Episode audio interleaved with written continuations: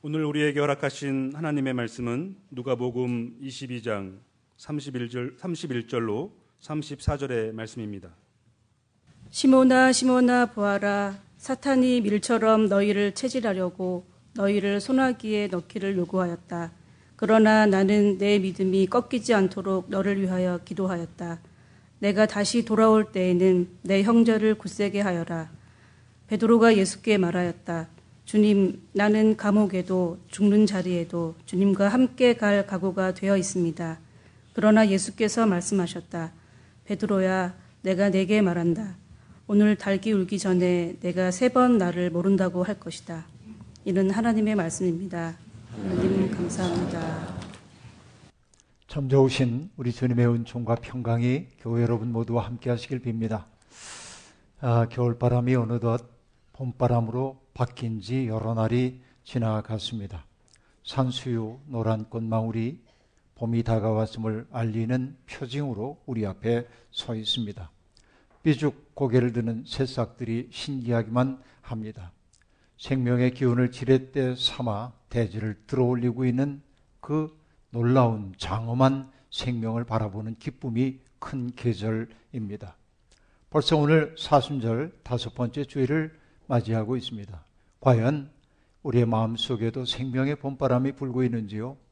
그리고 우리의 내면 속에도 하늘의 꽃, 예수 그리스도의 꽃이 우리 속에 피어나고 있는지 돌아봐야 할 때입니다.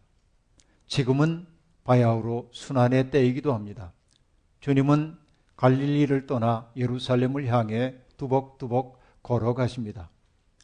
굳어있던 사람들의 마음 속에 사랑을 심어주시고 남의 아픔을 헤아리기보다는 자신의 아픔에만 매몰된 채 살고 있던 사람들, 자기 속에 있는 응어리 때문에 타자들에게 폭력적이었던 사람들에게 다가가 그들 속에 잠들어 있었던 인간다운 따뜻함을 일깨워주고 그들이 하나님 나라의 백성으로 살도록 일깨워 주셨던 주님.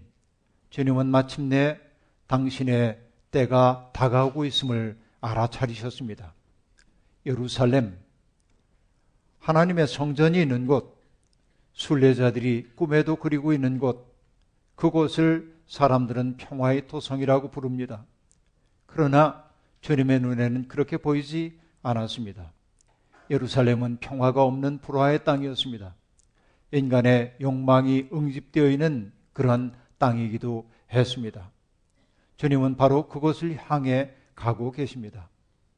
헤롯 대왕이 유대인들의 환심을 사기 위해 증축했던 헤롯 성전, 그것은 인간적인 눈으로 보자고 한다면 참으로 아름다운 곳이었습니다. 아름다운 돌, 그리고 압도적인 크기의 돌들로 쌓여진 담들, 그 멋진 광경을 바라보며 사람들은 언제나 놀라곤 했습니다. 성전은 아름다웠습니다. 하지만 성전 안에서 일어나고 있는 일들조차 아름답진 않았습니다. 죄를 속함받기를 원하는 사람들이 하나님께 바친 짐승들이 토살당하고 있는 그곳, 그래서 짐승들의 공포와 울부짖음이 들려오는 그곳, 피 흘린 그 짐승들의 피가 피내음이 비릿하게 들려 냄새 맡아지는 그런 곳. 그리고 그곳에서 성전 체제를 구성하고 있는 사람들이 은밀하게 경건의 외양을 입고 자기의 욕망을 채워가고 있던 그곳, 바로 그것은 주님이 보시기에 아름다운 성전 아니라 강도의 구혈이었습니다.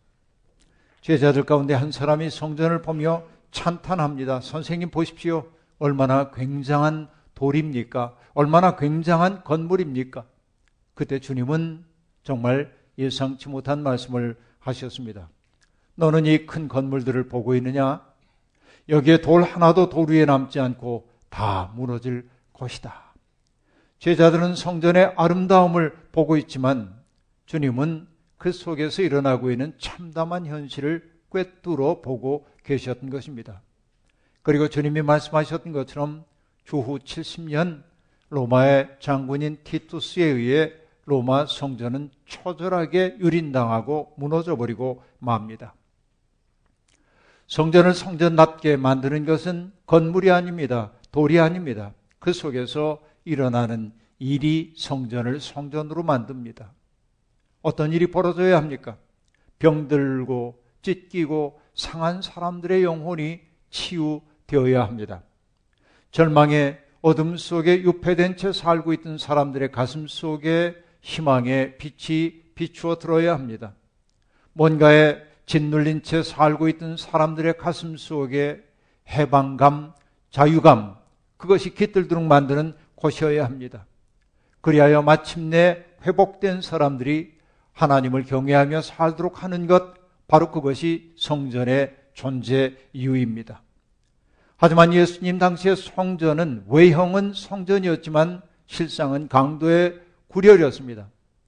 어느 신학자의 표현대로 말하자면 그곳은 신의 무덤이었습니다. 하나님은 당신을 잘 섬긴다고 자부하는 사람들, 소위 종교 전문가들에 의해 모독당하고 계셨습니다. 오늘 한국의 교회 현실도 별반 다를 바 없습니다. 교회에 절망하는 사람들이 점차 늘어나고 있습니다. 주 중에 어느 대학에서 가르치고 있는 교수님과 만나 이런저런 교계의 상황에 대한 이야기를 나누었습니다. 기독교 대학인데 그는 놀라운 얘기를 들려주었습니다. 우리 대학이 기독교 대학이긴 합니다만 입학하는 신입생들에게 종교를 묻는 질문에 기독교인이라고 답한 사람은 10%에 지나지 않습니다. 라고 대답합니다.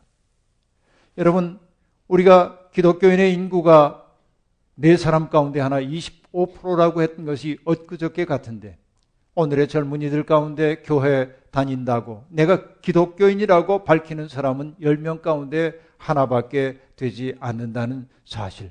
이것이 뭘 의미합니까? 교회 다닌다는 사실이 부끄러워진 시대에 우리들이 살고 있는 겁니다. 세상 사람들에게 교인들은 어떻게 비추어집니까? 편협한 사람들, 그리고 열광주의적인 삶의 모습을 보이는 사람들, 그리고 자기 속에만 유폐되어 있는 사람들, 비이성적인 사람들로 여겨집니다. 그것이 우리의 실상이 아니라고 말해봐야 소없습니다. 세상은 우리를 그렇게 보고 있습니다. 이것이 참담한 현실입니다.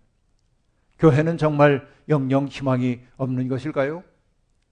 꽤 많은 사람들이 저를 향해 교회의 희망이 없냐고 그렇게 묻습니다. 제가 뭐라고 대답을 해야 할까요?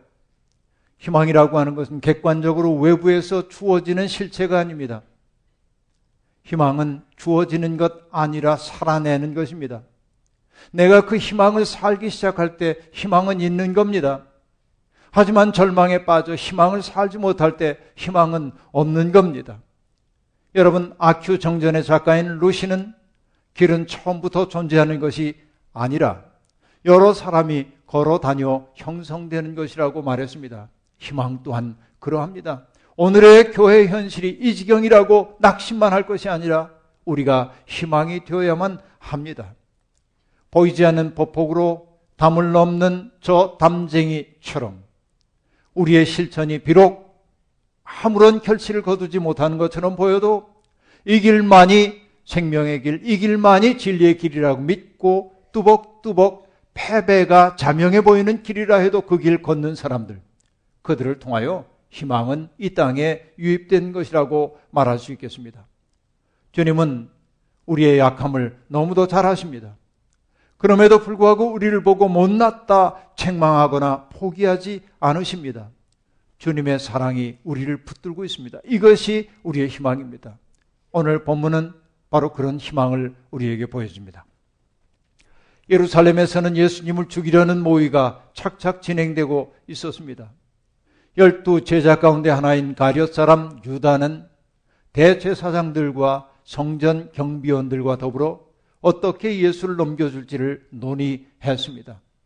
그런 사실을 아는지 모르는지 주님은 제자들에게 만찬을 준비하라 이르시고 만찬 자리에 앉으셨습니다. 거기에 준비되어 있는 떡을 들어 하나님 앞에 감사 기도를 드리신 다음 주님은 제자들에게 띄워주며 말씀하셨습니다. 이거는 이것은 너희를 위하여 주는 내 몸이다. 이것을 행하여 나를 기억하여라. 저녁 식사를 다 마치신 후에 주님은 포도주 잔을 들어 감사 기도를 드리시고 제자들에게 돌리시며 말씀하셨습니다. 이 잔은 너희를 위하여 내 피로 세운 새 언약이다. 라고 말씀하십니다. 비장하기 이를 데 없는 순간이었습니다. 떼어진 빵은 잠시 후에 찢길 예수 그리스도의 죽음을 상징하고 나누어진 잔은 주님이 인류를 위해 흘리신 피를 상징함을 오늘 우리는 압니다. 그 사실을 직감하고 있는 것은 주님 한 사람밖에 없습니다. 제자들은 누구도 그 괴로움을 이해하지 못했습니다. 여전히 그들은 자기들이 나름의 꿈에 사로잡혀 있었던 것입니다. 사울의 눈을 가렸던 비늘이 제자들의 눈에도 드리워져 있었던 것입니다. 3년씩이나 주님과 동고동락했지만 제자들은 주님의 마음을 알아차리지 못하는 무정한, 무능한 사람들이었습니다. 3년이 아니라 30년 평생을 교회를 드나들며 예수의 이름을 고백하지만 예수의 심정과 깊은 일치를 이루지 못하는 가련한 사람들이 얼마나 많이 있는지 모릅니다. 여러분, 주님은 세 번이나 당신의 고난과 죽음을 제자들에게 비장한 어조로 선언했건만 제자들은 누구도 주님의 죽음을 현실로 받아들이지 않았습니다. 왜냐하면 장밋빛 미래에 도취되어 있었기 때문에 그렇습니다. 그들은 주님이 그렇게 비장하게 말씀하시는데도 예루살렘에 올라가면 누구를 가장 큰 사람으로 칠 것인가를 두고 의논하고 말다툼을 벌이고 있었습니다. 주님은 이렇게 철저히 외로우셨습니다. 지상에서의 삶이 저만치 보이는데 당신의 일 함께 하자고 불렀던 제자들은 여전히 미성숙한 믿음 가운데 머물러 있습니다. 주님의 외로움, 그 고립감 얼마나 컸을까요? 여러분, 이 생각이 들 때마다 저는 떠오르는 장면 하나가 있습니다. 신학대학에 입학해서 저는 청운의 꿈을 품고 신학대학에 입학했습니다만 신학이 참 재미가 없었습니다. 왜냐하면 질문에 대해 철저한 질문에 대해서 꺼리고 있는 동료들을 만났기 때문에 그랬습니다. 회의를 허락하지 않는 믿음 좋은 친구들 때문에 저는 많이 방황하고 있었습니다. 그날도 저는 아무런 기대도 없이 형식적으로 채플에 들어갔습니다. 사순절 기도회가 열리고 있었습니다. 4학년 선배들이 주관하는 예배였습니다. 그저 무심히 멍하니 앉아 앞을 바라보고 있는데 갑자기 4학년 선배 한 사람이 기도가 끝난 후에 찬양을 시작했습니다. 청아한 테너의 목소리로 그가 그 곡을 불렀습니다. 그 노래가 저를 확고하게 사로잡았습니다. 그 가사는 이러합니다. 감남산 깊은 밤 중에 별빛은 희미하여라. 주 예수 고민하시며 외로이 기도하시네. 그 고적하고 쓸쓸한 장면이 머릿속에 그려지면서 마음이 뭉클해지기 시작했습니다. 2절 가사입니다. 주 홀로 깊은 밤 중에 고민에 쌓여 계시나 그 사랑받던 제자들 스승의 괴로움 모르네. 그 아픔, 그 고독이 점여들듯 제 가슴에 들어오기 시작했습니다. 3절. 한밤중 피땀 흘리며 인간의 죄를 지신 주, 무릎을 꿇고 했을 때 성부는 힘을 주시네.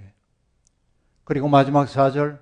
한밤중 하늘로부터 천사의 노래 들리네. 인간은 듣지 못하나 주 예수 위로 받도다. 이 아름다운 찬송가가 왜 지금의 찬송가에 빠져 있는지 저는 지금도 이해를 할 수가 없습니다.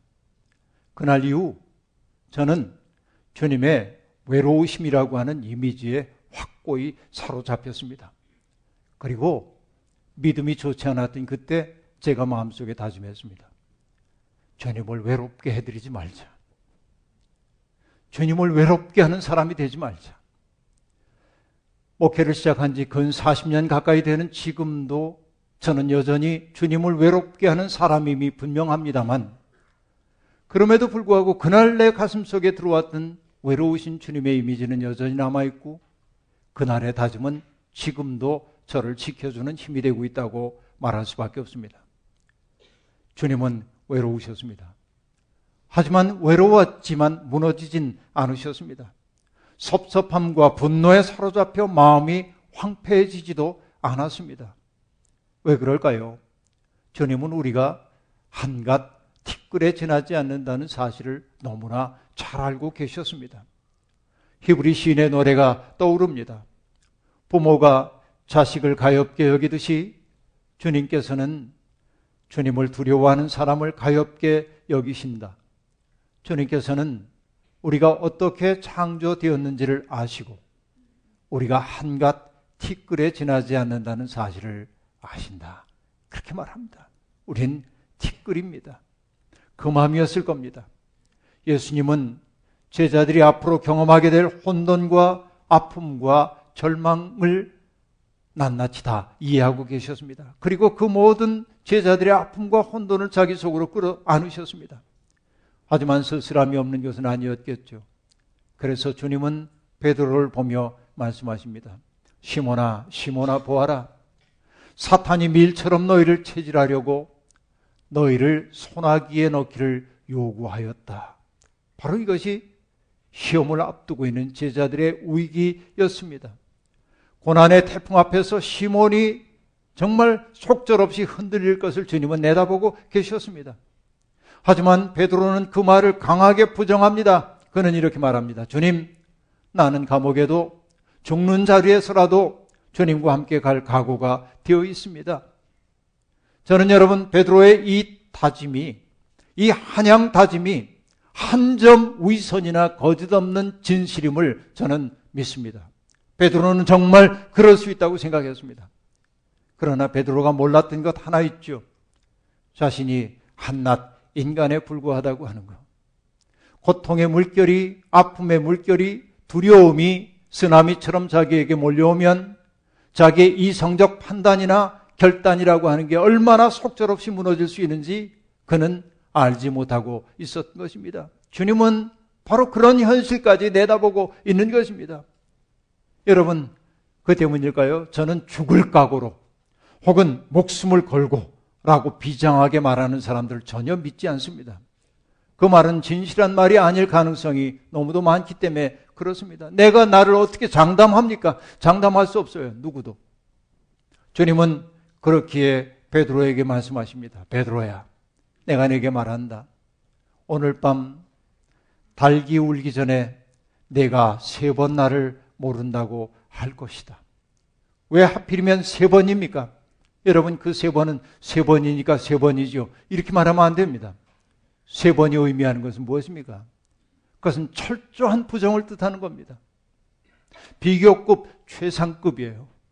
그러니까 여러분 이렇게 장담했던 베드로가 얼마나 처절하게 주님을 부인했는지를 나타내기 위해 성경은 세 번씩 부인했다고 말하고 있는 거예요. 여러분 자기의 정체를 드러내려는 사람들에 맞서서 베드로가 가야바의 법정에서 했던 말을 우리는 잘 알고 있습니다. 그는 뭐라 말했습니까? 여보시오, 나는 그를 모르오. 이 사람아, 나는 아니란 말이오. 여보시오, 나는 당신이 무슨 소리를 하는지 모르겠소. 베드로는 이렇게 세 번씩이나 주님을 철저히 배반했습니다. 베드로는 이렇게 무너졌습니다. 베드로의 삶을 포도에 비유하자면 그는 그 부끄러운 부정의 현실을 통해서 으깨진 포도가 되어버리고 말았어요. 사람들의 발에 밟혀서 으깨진 포도 말입니다. 지금까지 나라고 생각해왔던 그 정체성, 나를 구성해주고 있었던 그 자아 충만한 것, 그것이 처절하게 무너진 거예요. 이게 지금 베드로의 상황입니다. 그가 가까스로 위기를 탈출하여 살아남는다 해도 그는 자기에 대한 혐오와 절망감을 품고 살 수밖에 없었을 겁니다. 만약에 그것이 그의 마지막 말이었다고 한다면 그는 비참한 인생을 살았을 겁니다. 하지만 희망이 없는 것 아니었습니다. 주님은 베드로의 그와 같은 모습을 미리 내다보며 이미 용서하셨고 그를 품어 안으셨고 그에게 희망이 되어 주셨기 때문에 그렇습니다. 주님은 말씀하십니다. 그러나 나는 내 믿음이 꺾이지 않도록 너를 위해 기도하였다. 내가 다시 돌아올 때에는 내 형제를 굳세게 하여라 라고 말합니다. 이 가없는 신뢰가 그를 살게 합니다. 여러분, 우리는 한 번 넘어지면 끝으로 생각하는 경향이 있습니다. 하지만 그렇지 않습니다. 넘어지면 다시 일어서면 됩니다. 넘어진 자리를 숙명처럼 생각하면 희망이 없지만 귀엽고 몸을 일으켜 세울 수 있다면 희망은 있습니다. 오늘 우리가 살고 있는 세상은 패자 부활전을 허용하지 않은 세상입니다. 승자 독식의 사회를 우리가 살고 있습니다. 그 때문에 우리는 넘어지지 않으려고 발버둥 칩니다. 한번 넘어지면 인생 끝이라고 생각하기 때문에. 한번 loser는 영원한 loser 취급받습니다. 흙수저는 도저히 금수저가 될 수 없는 세상입니다. 이것이 악한 세상입니다. 하지만 주님은 어느 누구도 버리지 않으십니다. 주님은 패배한 것처럼 보이는 사람도 아끼십니다. 그를 일으켜 세워 새로운 삶을 살도록 해주십니다. 주님은 넘어짐도 삶의 일부분이라는 사실을 가르쳐 주고 있습니다. 그래서 주님은 베드로의 믿음이 꺾이지 않도록 기도하였다고 말씀하십니다. 모멸감이나 자기 혐오에 사로잡히면 다시 일어설 용기를 낼 수가 없습니다. 하지만 주님은 베드로의 배신을 내다보면서도 그의 배신까지도 당신 속에 받아 안으셨고 그리고 그를 위해 기도하셨습니다. 그 기도가 베드로를 살게 한 힘입니다. 물론 베드로가 위기 속에서도 굳건하게 믿음을 지키고 신념대로 살 수 있었더라면 얼마나 좋았겠습니까만 그는 무너졌습니다. 주님께서 그를 양심의 시험대에 세우지 않았더라면 좋았겠지만 하지만 그는 시련 앞에서 무너진 사람이 되어버리고 말았습니다. 주님은 때때로 우리에게 시련을 면제해 주지 않으십니다. 그것 때문에 원망스러울 때도 있습니다. 오래전에 보았습니다마는 EBS에서 어떤 다큐를 본 적이 있습니다. 한국의 어머니와 서양의 어머니들을 비교하는 실험이었습니다. 피실험 집단이 어린아이 하나를 데리고 엄마가 방 안에 들어옵니다. 그러면 그 어린아이가 풀어야 할 다소 어려운 문제를 아이 앞에 내놓습니다. 서양의 엄마들은 그 아이가 그 문제를 푸는데 고심하고 있는 것을 묵묵히 지켜봅니다. 그리고 끝끝내 아이가 시행착오를 거칠 수 있도록 허용 해 줍니다. 그리고 마침내 아이가 그 문제를 풀었을 때 격려하고 칭찬해 줬습니다. 한국의 엄마들은 달랐습니다. 아이가 길을 찾지 못하면 즉시 개입해서 그건 이렇게 풀어야지 라고 얘기해 줍니다. 길을 가르쳐 주었습니다.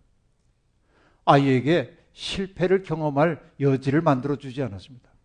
이게 진짜 사랑일까요? 여러분, 진짜 사랑이라고 하는 것은 누군가가 실패하도록 허용해 주는 거예요. 기다려 주는 거예요. 주님은 베드로가 실패하는 것을 허용하셨습니다. 비가 내린 후에 땅이 굳는다는 말이 있죠. 아픔을 겪어본 사람이라야 아픈 사람들을 이해할 수 있습니다. 자신이 실패의 쓰라림을 맛본 사람이라야 실패한 사람들을 위로할 수 있습니다. 으깨진 포도처럼 생의 밑바닥을 맛본 사람이라야 그런 처지에 있는 사람들을 품에 안을 수 있는 겁니다. 주님은 바로 베드로가 그런 존재가 되기를 원했습니다.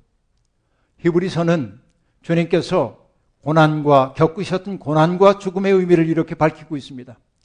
그는 몸소 시험을 받아서 고난을 당하셨으므로 시험 받는 사람들을 도우실 수 있었습니다. 라고 말합니다. 주님이 시험 받고 고난을 당하지 않았더라면 시험 받는 사람들, 고통당하는 사람을 어떻게 도우실 수 있었겠습니까? 주님은 바로 베드로가 그 고통 자신의 고난의 쓴 잔을 끝까지 마시도록 허용했어요. 그리고 주님은 베드로에게 이렇게 부탁합니다. 내가 다시 돌아올 때에는 내 형제를 굳세게 하여라. 성경을 읽다가 내가 다시 돌아올 때에는 이 구절이 얼마나 가슴에 깊은 감동을 주는지 모릅니다. 다시 돌아올 때 이것은 어떤 얘기입니까? 지금은 등 돌리고 떠나지만 지금은 부인하지만 넌 돌아올 거야 라고 신뢰해 주는 거예요. 그 신뢰가 그 사랑이 베드로를 베드로 되게 만드는 겁니다. 당시에 베드로는 주님의 그 말씀을 이해할 수 없었지만 나중에 자기의 삶을 돌아볼 때 그 가없는 하나님의 신뢰가 주님의 신뢰가 자기를 지키고 있다는 사실을 그는 뒤늦게 깨닫게 되었을 겁니다. 여러분, 주님은 당신께 등을 돌릴 베드로에게 경로하지 않으셨습니다. 그가 배신할 것을 내다보았지만 그가 다시 돌아올 것임을 믿어 의심치 않으셨습니다. 시몬이라고 하는 갈릴리의 어부 속에서 베드로 곧 반석을 보셨던 주님의 그 가없는 사랑과 신뢰는 배신의 현실 앞에서도 철회되지 않았습니다.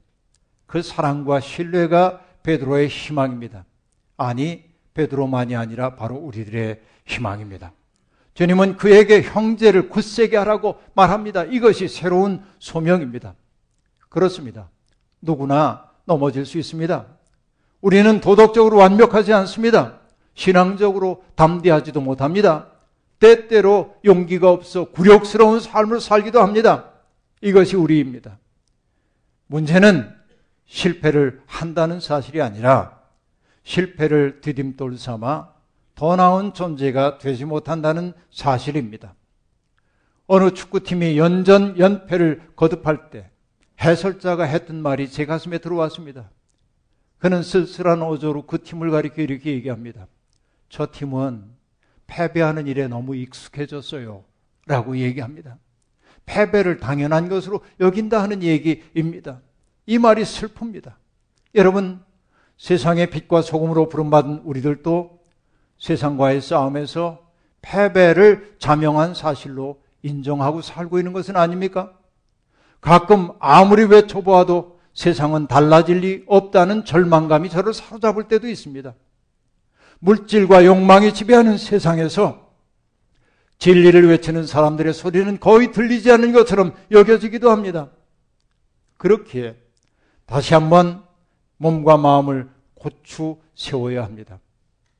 나 스스로의 의지가 아닙니다. 나의 결단 아닙니다. 그런 우리를 못났다 하지 아니하시고 내가 너를 위해 기도했어.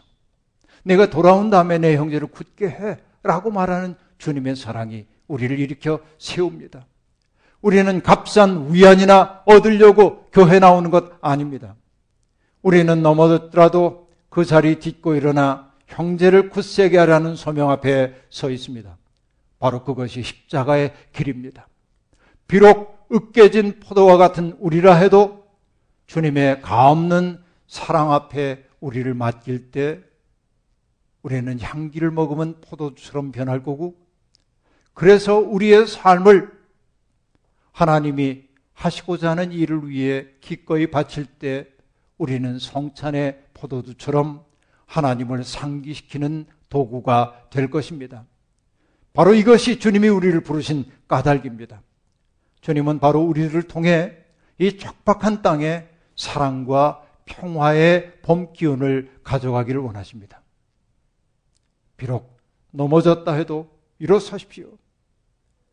비록 주님을 배신한 쓰라림이 있다 할지라도 우리를 보듬어 안으시고 우리를 위해 기도하시는 주님 신뢰하고 일어나 뚜벅뚜벅 하늘길 걸어가십시오.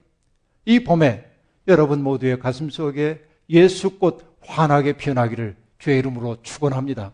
아멘. 주신 말씀 기억하며 거듭의 기도 드리겠습니다. 하나님, 상처투성인 우리의 마음, 죄로 얼룩진 마음, 때묻은 우리의 마음, 부끄럽지만 주님 앞에 내놓습니다. 닦아주시고, 그리고 온전케 해주셔서 주님의 그 선율을 노래하는 새 사람들이 되도록 복 내려 주옵소서. 너희가 돌아오거든 내 형제를 굳세게 하라. 그 말씀 붙들고 살겠습니다. 주님, 우리가 세상 앞에 보여지는 희망의 표징이 되게 도와주옵소서. 예수님의 이름으로 기도하옵나이다.